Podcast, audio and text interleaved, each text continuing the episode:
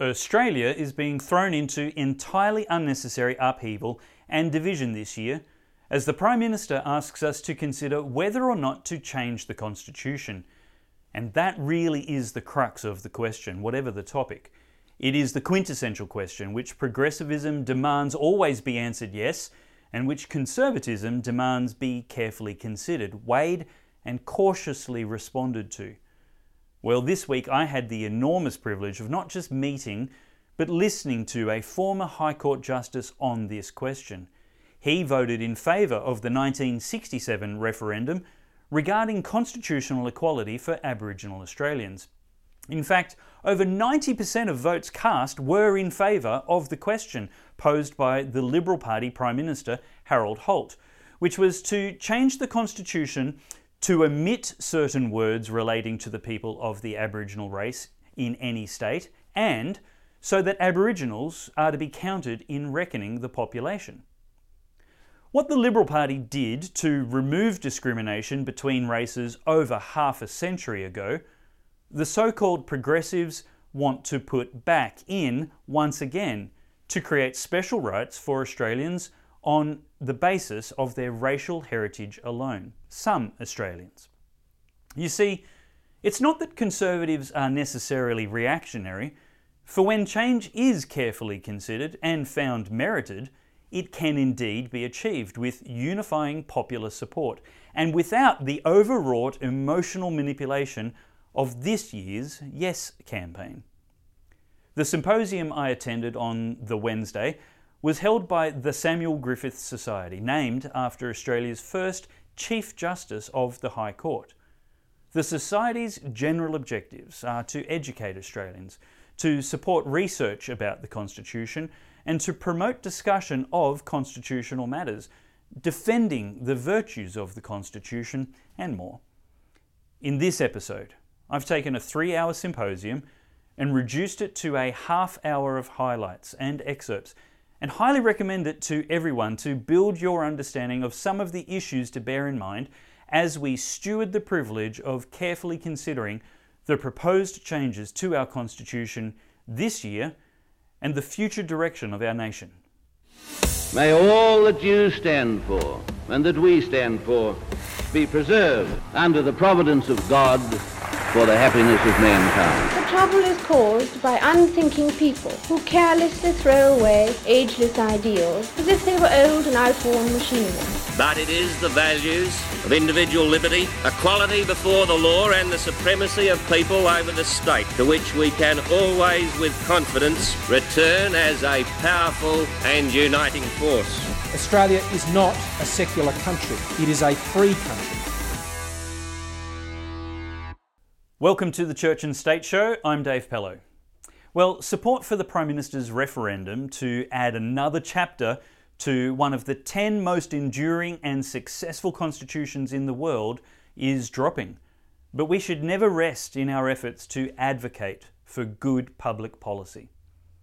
The questions I think voters should be asking are what actual problem is this change to the Constitution seeking to solve? And how confident can we be that it will work? Has a similar solution been tried before and failed? Is there a better way to solve the gap in outcomes which some Aboriginals experience, mostly in remote communities? One of the most important questions progressives seem allergic to is what are the follow on consequences and unintended effects of making this change? Proverbs chapter 22, verse 8 says, do not move an ancient boundary stone which was put in place by your ancestors. Allow me to introduce the following four speakers who each spoke at this week's symposium on the additional Canberra voice. Stuart Wood, AM, KC, is a barrister who has acted in the High Court of Australia on occasions. The High Court is Australia's highest legal authority and makes final decisions about matters to do with Australia's Constitution. Some of the high profile clients Stuart Woods has acted for include Professor Peter Ridd and rugby star Israel Folau. Most of you will know the next three speakers. Dr. Gary Johns was on a recent episode of the Church and State Show, and was the past chairman of the Australian Charities and Not for Profits Commission. He was also a former Labor MP and the Special Minister for State under Prime Minister Paul Keating. Warren Mundine was also a former Labor politician and a former national president of the Australian Labor Party. Prime Minister Tony Abbott appointed Warren as chairman of the Indigenous Advisory Council, a role which, to his credit, Prime Minister Malcolm Turnbull also appointed him to. Warren knows just about everything there is to know about what works and what doesn't in Aboriginal bureaucracies, such as the current Prime Minister is proposing Australia should enshrine in the Constitution. The fourth speaker, Amanda Stoker, is also a barrister and is a former federal senator for Queensland and served as the Assistant Minister to the Attorney General in the Morrison government.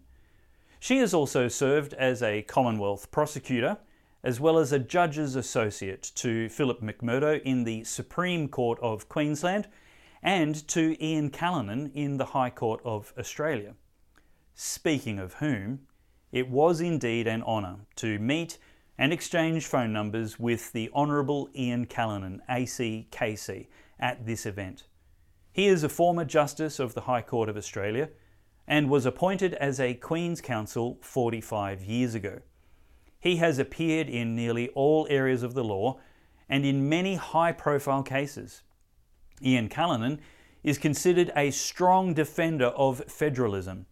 His judgments show a strong reluctance to depart from the original intent of the Constitution, and he has expressed a clear preference for a restrained interpretation of the Constitution and for significant developments to be by way of referendum rather than judicial decision. Do not miss that one coming up soon. The following excerpts from these speakers' papers are all quite brief, so I hope you enjoy and increase your understanding of some of the considerations we must weigh before the coming constitutional referendum. I don't quite understand why we are here because this is a solution in search of a problem. There, there is no problem with the Commonwealth's power to legislate in relation to Aboriginal affairs. That was the outworking of the 1967 referendum. The Commonwealth has power to hurt and harm as well as to help Aborigines. And um, there was a great paper by another great Queensland barrister who passed away uh, on Monday, David Jackson. And uh, that paper that he gave to the Senate committee made that point. He'd also published the same type of paper about three months earlier to his colleagues in New Chambers in Sydney, and there's been no answer to it. He made the point that the combination of Section 5126, the Territory's power and the incidental power, empowers the Commonwealth to do whatever it likes in relation to Aboriginal affairs. And no doubt, as we're going to hear from Warren, uh, the Commonwealth has used that power extensively over the last uh, 55 years, uh, for good and bad. And I wonder why we are here talking about a constitutional amendment that is totally unnecessary. One doesn't go and have heart surgery because it's good manners. You have heart surgery because there's a need to have heart surgery. And the case for this constitutional amendment is totally unproven. There is no need for it. Um, I, to my mind, that is really the end of the matter and perhaps explains why there hasn't been a constitutional convention, unlike 1999. The parliamentary committee that was meant to scrutinise the government's proposal uh, only had two weeks for public submissions. The government doesn't want to answer questions about what's proposed. There is indeed a culture of fear which is stifling free and open debate on this question. That's why it's so important to have gatherings such as this, and I look forward to a stimulating set of speeches. So thank you.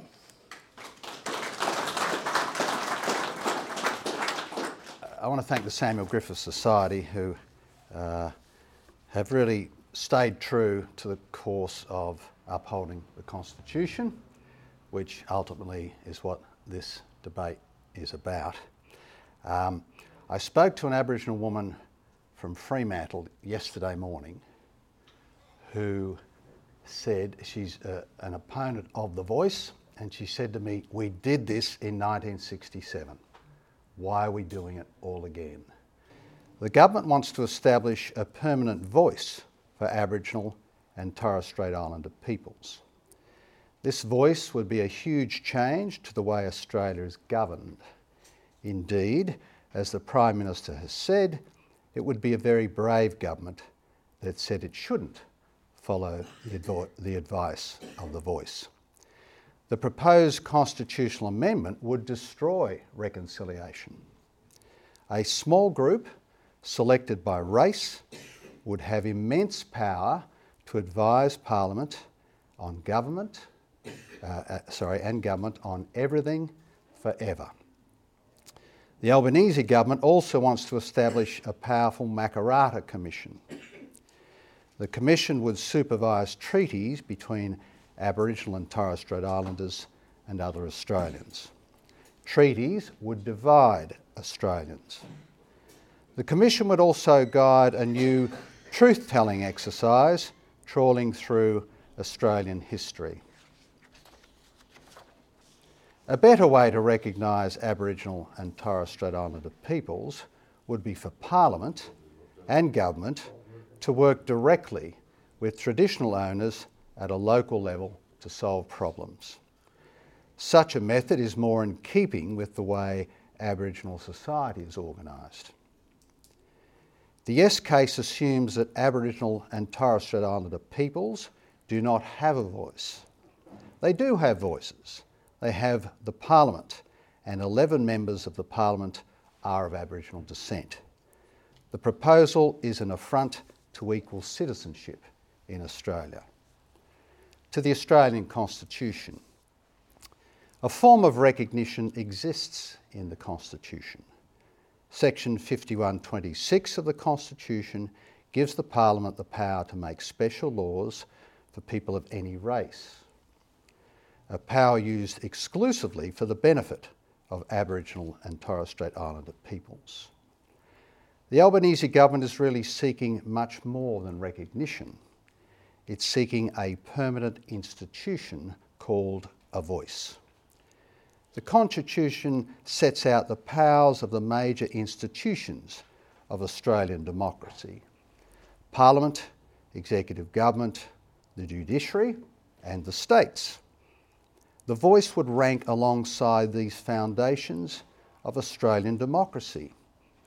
Unlike these institutions, the voice would exercise power for one self serving group.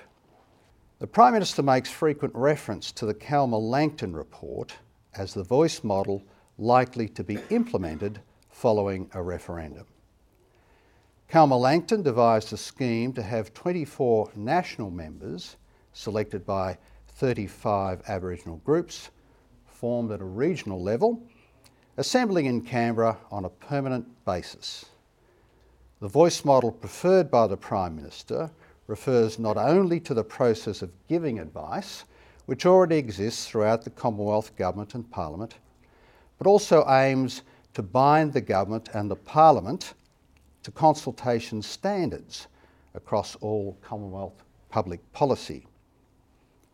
Such standards will tie government decision making in knots.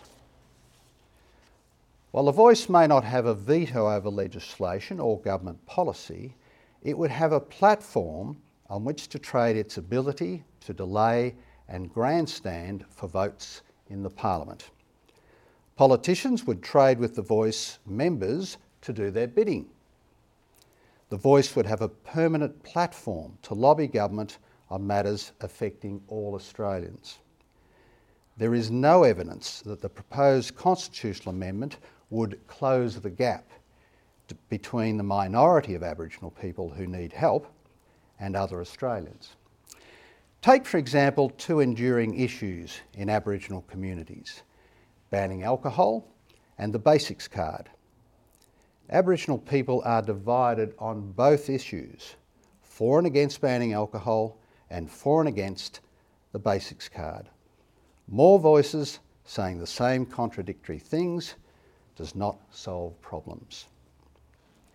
Advocates for the voice rarely mention real people. They rarely talk about the pathway leaders chose to escape strife. Aboriginal sports stars, academics, professionals, and university and TAFE graduates made it without changing the Constitution. Why not share their secrets of success with those who continue to struggle? The actual living conditions of people in trouble are rarely mentioned by the Yes campaign. Most Aborigines are doing about as well as other Australians. Only some Aborigines have been unable to adapt to their circumstances. Much has been done. Aborigines have a voice and are heard. None of this will change lives if the mindset of policymakers, people who support the radical change to Australian politics, never changes. Changing the Australian Constitution is not the answer. No thanks. The voice is not the answer. Thank you. You know, I, I, I tell this story of me in Melbourne. There was me, Jacinta Price, and this um, South Sudanese bloke, black as the ace of spades he was, sitting next to each other. And this bloke walked past and he said, uh, What are you blokes? And we said, Oh, we're Liberal Party members and that. And he said, Oh, you're a bunch of racists and walked away. um, which shocked the South Sudanese, me and Jacinta was used to that, but the South Sudanese guys looking at his hands going, What the, what? you know? is that um, uh, we don't talk about our history enough, and I understand why because we think it's natural. It's, na- it's like it was the Menzies government that gave the vote to all Aboriginals, and uh, and we, we don't talk about that much because we think it's natural. Every Australian citizen should have voting rights. It's natural, you know. Uh, the Abstudy program, that was, that was uh, saying the Gorton government, you know, the 67 referendum made a bloke, uh, I don't know what they teach them at universities, you know, university bloke come up to me he said it was Gough Whitlam who did the 67 referendum. And I said, yeah, yeah. No, you're going to, inf- and I want you to sit down and relax a bit because I'm going to tell you something that may give you a heart attack. It was actually Howard. It started in the Menzies period and then, uh, not Howard, uh, it started in the Menzies period and it was finished by Holt. They're telling us that this is just an advisory group, right? Just like the previous 50 years of advisory groups and then they're telling us, but they failed. So, you know, I'm not too smart, you know. I started my working life as a fitter and turner. Uh, but I, if you're saying we're just going to be this advisory group and advisory groups failed, then why are we doing it again? Mm. Why, and not only doing it again, why are we putting it in the Constitution, which gives it some really teeth? Mm. Uh, you know, and, and, if, and if it is a panacea, and this is what the Prime Minister said, and the Minister for Indigenous Australia said it in, after uh, in um, Alice Springs that if we have had a voice, this would not have happened. Well, you know, uh, I, my, I, two questions come out of that. One is prove it, and two, if you think it's so good, why don't you legislate now and get it done now? Why are you going to wait, what, to 2025? This is how long it's going to take. You saw the budget last week, $380 million is set aside for the voice. 380 million. What sort of medical service and, and, and childcare service and education program would love that sort of money? Uh, we did some sums. There's a thousand, yeah, there's a thousand advisory Aboriginal and Torres Strait Island advisory bodies to the federal government today. A thousand, right? And that's including the, the peak one, which is the coalition of, of the peaks.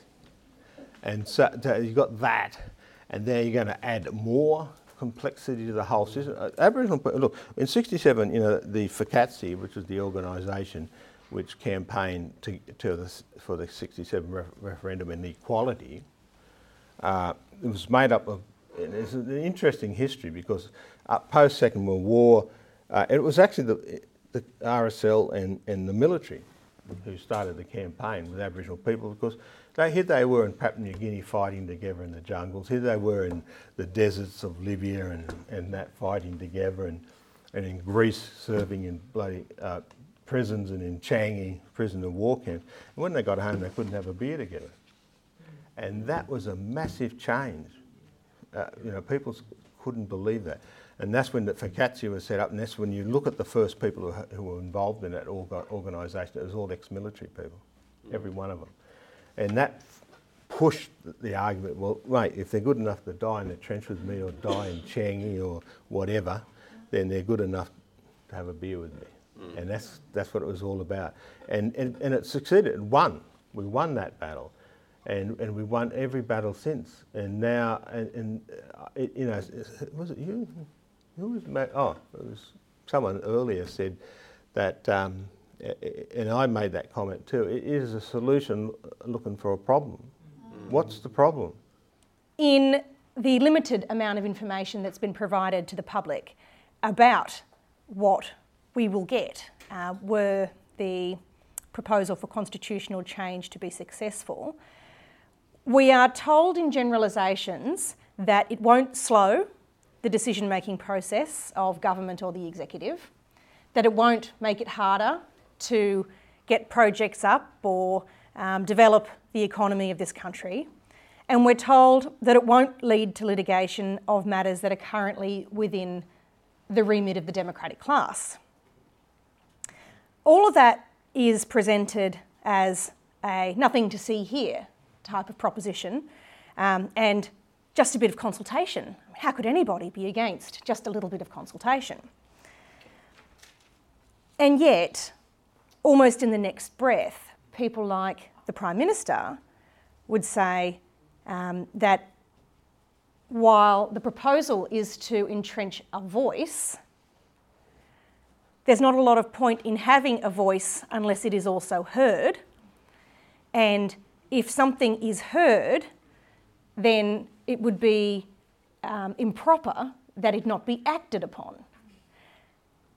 And so to suggest that it is just a little bit of consultation with no real implications for doing things differently has to be a furphy. In his own words, Prime Minister Albanese said it would be a brave government that didn't do as was recommended by the Indigenous Voice to Parliament. And so, while it might be framed as a power to provide recommendations, it nevertheless has something approaching a practical veto, even if it isn't a constitutional one. And that's something that could easily be lost um, if we don't go to the trouble of making sure Australians understand the detail that stands behind um, the concern that those on the no side have on each of those points. I think it's fair to say that the threshold question of who's got standing to run these cases has been lowered enormously since the 1980s. Even on the 1980 formulation, the voice itself would have a clear right to bring a judicial review application. That's without doubt. Um, where that arises from the failure of a minister to have appropriate regard to the relevant consideration um, that is its representations.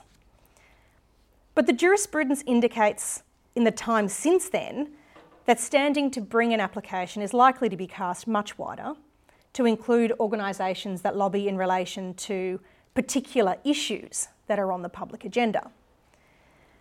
That's particularly so, I think, given the significance of national and public interest in helping to improve life outcomes for disadvantaged Aboriginal people.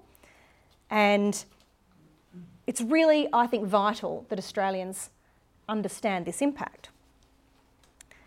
The consequence that comes for public understanding of the impact of the voice on executive decision making is that bodies with an interest in policy or decision making touching the interests of Aboriginal Australians will be really likely to have rights to bring administrative law proceedings to challenge executive decisions on the grounds that they are affected by jurisdictional error. There's also, I think, a really important historical lesson to take from this. In just nine years, the jurisprudence in relation to standing shifted enormously under the strain of persistent activist litigation from bodies of this kind, beginning from a position of having no standing whatsoever to having it pretty much all of the time. It would be, I suggest, quite naive to think that those same lessons would not be applied by those people who seek an expansive and weaponised voice. So I'll bring it together with this.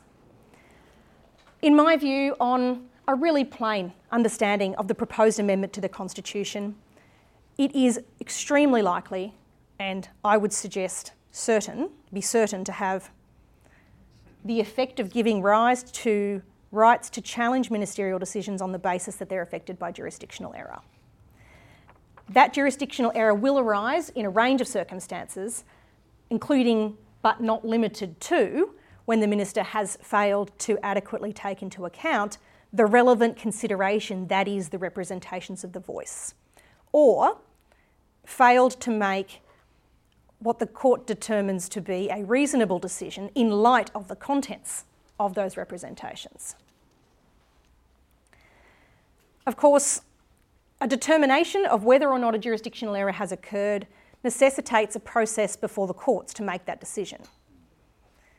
But the very fact of adding another and really broad basis for the challenge of decisions, particularly those that involve significant public or private investment, is a deterrent to the very economic development that this nation needs, particularly in the remote places where people need it most. Finally, none of this is to suggest that the scope of administrative law should be redrawn. It's simply to be upfront with Australians about the nature of the impact that can be expected should they decide to add this chapter into the Constitution, with the rights that it provides for the voice to insert itself into the whole gamut of ministerial decision making. Thank you for your patience and attendance.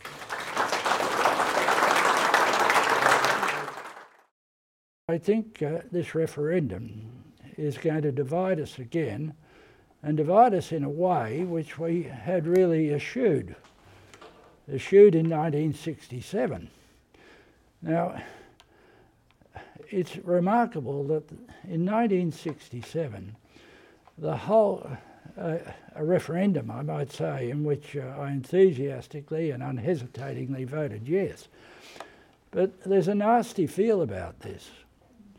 Uh, quite, and I'll, come to that a little bit later, but in addition to the nastiness, there's a kind of a presumptuousness, a condescension, a paternalism.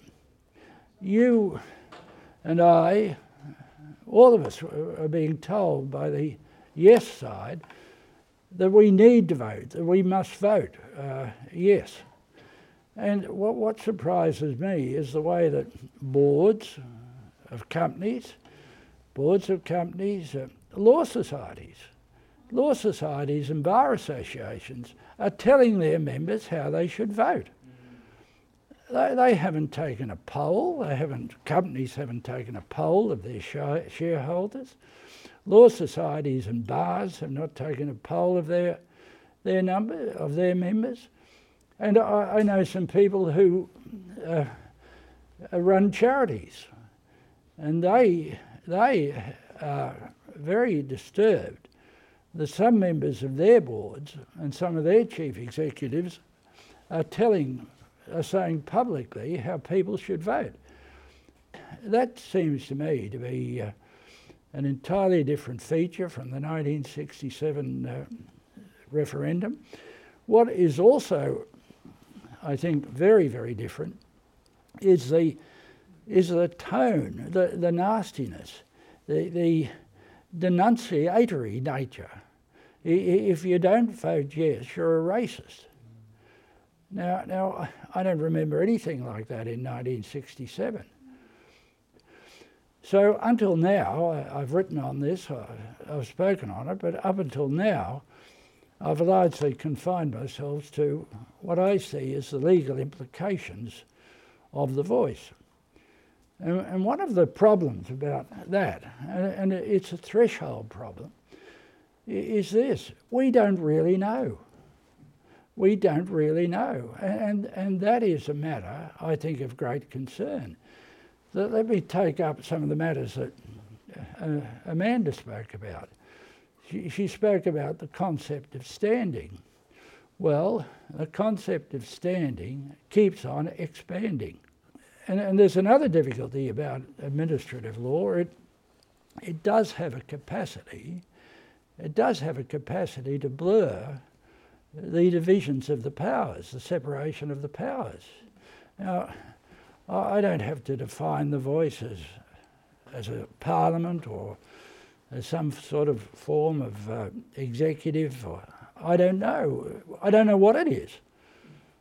It's a voice, it's a metaphor. And, and you can make you can make out of it practically anything you want. Anybody who constitutes the voice, who's a member of the voice, will be an officer of the Commonwealth. There's no doubt about that. The Commonwealth will be funding it, the conduct the Commonwealth will be establishing. An officer of the Commonwealth must give procedural fairness, and that is to say, a, a proper hearing or proper consideration uh, to anybody who has a legitimate grievance, who, who has the sort of standing that Amanda is talking about. So it could well be that there'll be a lot of genera- a lot of uh, a lot of litigation generated within uh, different uh, Aboriginal groups, one against the other, but in particular, one lot saying that they have been not properly heard by this body that is supposed to represent them in making the representations. And, and I've written elsewhere about the, the proposition that uh, it just seems to me to be um, paradox or that, that a body that's going to make representations may will not be, well, I think we can say will not be, itself representative. now, now, I think Warren, Warren Mundine's view may well be, well, and I don't want to speak for you, Warren, but you, you may well think that, and nor, nor should they be, in the sense that the interests will be different. But, but one can see from any point of view that there's going to be a great deal of friction about all of this. I don't think I need to say this to you, but I, I would be saying this to the uh, to the yes case people. Uh, you ought to remember what uh, W.E. Gladstone said, and I'm paraphrasing a little bit, but uh, don't mistake the strength of your opinions for the strength of your arguments. Thank you.